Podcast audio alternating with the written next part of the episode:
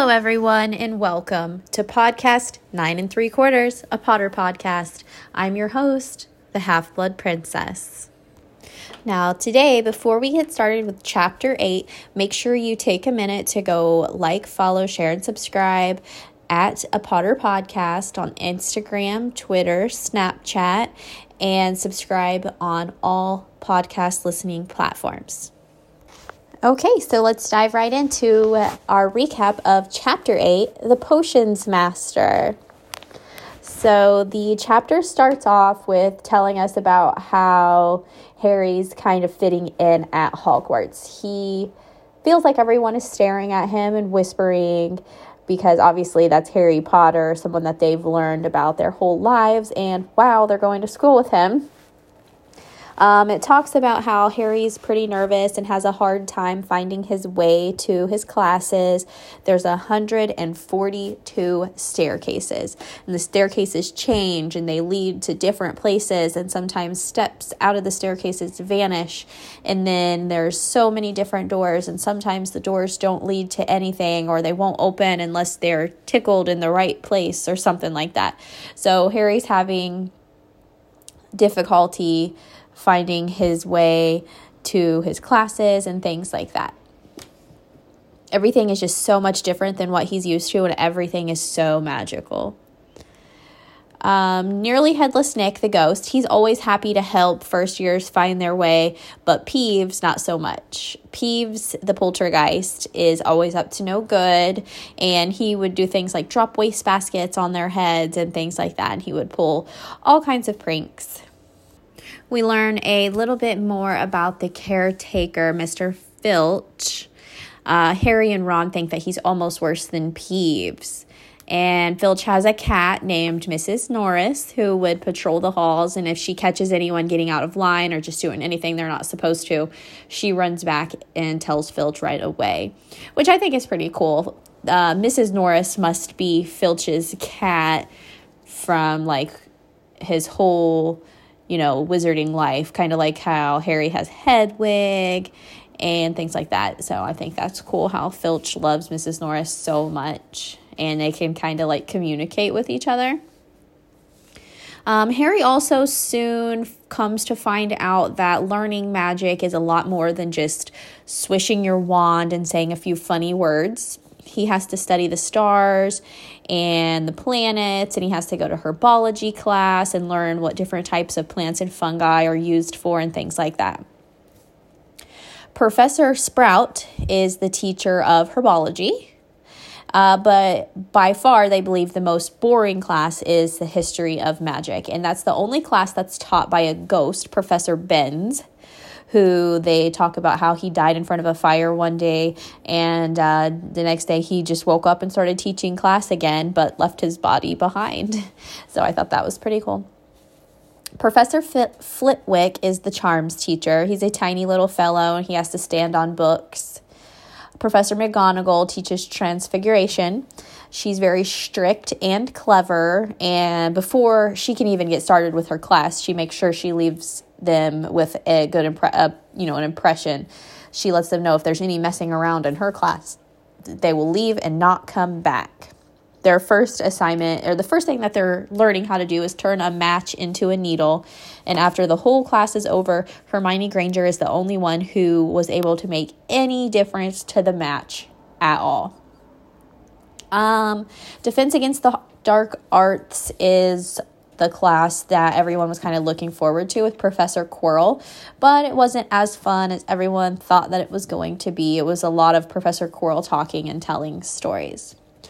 Harry does feel a lot more comfortable now, though, because a lot of people came from muggle families like him and had no idea they were witches or wizards either. So he doesn't, you know, feel as left out as everyone as he thought he was going to. At breakfast time, the owls come and bring the post every day. Harry's getting used to it. At first, he was like really nervous when a whole bunch of owls flew in. And Harry had never got a letter before until today. Harry finally got a note. It's a letter from Hagrid inviting him for tea, and Harry was super happy about that. So he replies immediately and lets him know that he will be there. So that day, next up, they had potions class with Professor Snape and the Slytherin house. Harry has yet to experience potions, so this is the first time he goes to it. Um, but he says that this is the worst class, just period. And before when they met in the great hall and he seen snape for the first time he got a feeling that snape didn't like him but after this potions class harry knows that snape hates him and he has no idea why the class was down in one of the dungeons, which it's colder down there than anywhere else in the castle. And if that wasn't creepy enough, he Snape had like pickled animals floating around in glass jars all throughout the classroom. So that was pretty creepy as well. When Snape was doing attendance, he paused at Harry's name and said, Ah, yes, our new celebrity. Draco, Crabbe, and Goyle laughed, of course. Snape had the gift of keeping a class silent with little effort. Uh, he gives a speech at the beginning. Um, they say that he speaks in almost a whisper voice, but you can still understand every single thing that he says. He then calls on Harry Potter and asks Harry a question that he has no idea how to answer. So he says, I don't know, sir. And Hermione's hand shoots straight up in the air because she obviously knows. And Snape says fame clearly isn't everything, ignoring Hermione's hand and asks Harry another question. Again, he has no idea how to answer. Hermione's hand again shoots straight up, and again, Snape ignores it. He asks another question that Harry doesn't know. And this time, Hermione stands up with her hand in the air, and Harry says, I don't know, but it seems Hermione knows. Why don't you give her a try? And a couple people laughed, and Snape did not like that. So Snape gives all the answers to the three questions that he just asked Harry and kind of like embarrassed him in front of everyone else. And then he says that he's going to take a point from Gryffindor for Harry's smart comment, basically. So then uh, Snape puts the class into pairs, and they are to make a potion to cure boils that day. So Snape goes around the room and criticizes everyone's besides Malfoy's. For some reason, he seems to take a liking to Malfoy and kind of brags on him and tells everyone to pay attention to what Malfoy's doing because he's doing it right. Um, Neville's potion turns out terrible and spills everywhere. Neville got it on him and started popping up boils on him everywhere. So, the potion that's supposed to cure boils, Neville makes a potion that causes boils. And for some reason, since Harry was sitting next to Neville, Snape blames Harry for Neville's mess up and takes another point from Gryffindor. Harry cannot believe he's lost two points for Gryffindor in his first week. Harry just doesn't understand why Snape hates him so much. Ron asks uh, Harry if he can go to Hagrid's with him after Snape's class, and Harry agrees, and they go and head down to Hagrid's place. When they knock on the door, they hear Hagrid yelling at Fang, and when they open the door, they realize that Hagrid has this like enormous hound named Fang.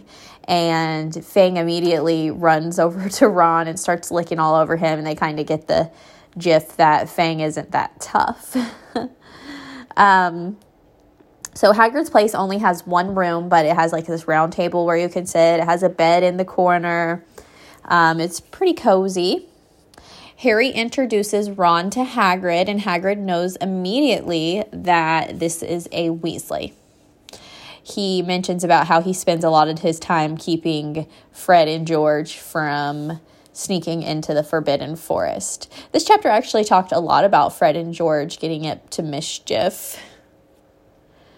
Um, so Ron and Harry tell Hagrid all about their first lessons and about Filch and everything like that. And even Hagrid called Filch an old git, and they got a pretty good laugh out of that.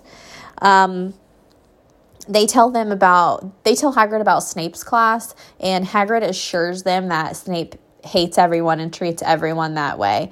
And Harry tells Hagrid that he suspects that Snape hates him more than everyone else. But Hagrid says that's not true. And Harry just feels like there's something in Hagrid's eyes saying that he is lying and that's not true and there's more to it. And Snape does hate Harry, and there's got to be a reason. Um, so as they're at Hagrid's place, Harry sees the newspaper with information about a break in at Gringotts. And it's the same break in at Gringotts that Ron was telling Harry about before, but Ron never mentioned what day it happened on, and Harry can see in the paper that it happened on his birthday. And that's where they were on his birthday. They went to Gringotts, and the paper mentions about how the vault that the people that broke in searched had been emptied earlier that day. And Harry remembers going with Hagrid and emptying a vault that same day. So Harry's starting to put two and two together, and he thinks it could have been the same vault that him and Hagrid were in. So Harry asks Hagrid about it, and Hagrid just kind of pushes it off and says that it's, you know, crazy that this happened. So Harry also sees in his eyes again something else that he feels like Hagrid's just not telling him the full truth. So I'm not sure what's going on with that, but Harry's wondering all kinds of things. Like he thinks Hagrid knows about Snape not liking him and about the vault getting broken into at Gringotts, but he, you know, this is where the chapter ends with Harry being suspicious of Hagrid not telling him the truth about things. So that was a pretty short chapter compared to some of the other chapters that we've gone through. Um, but that does give us kind of like an introduction to Harry's first few days and first week at Hogwarts and how he's kind of adjusting to the life of being a wizard. Um, so that leaves us at chapter nine, the Midnight Duel which I'm pretty excited to get to reading. So until next time, Kay, love you. Bye.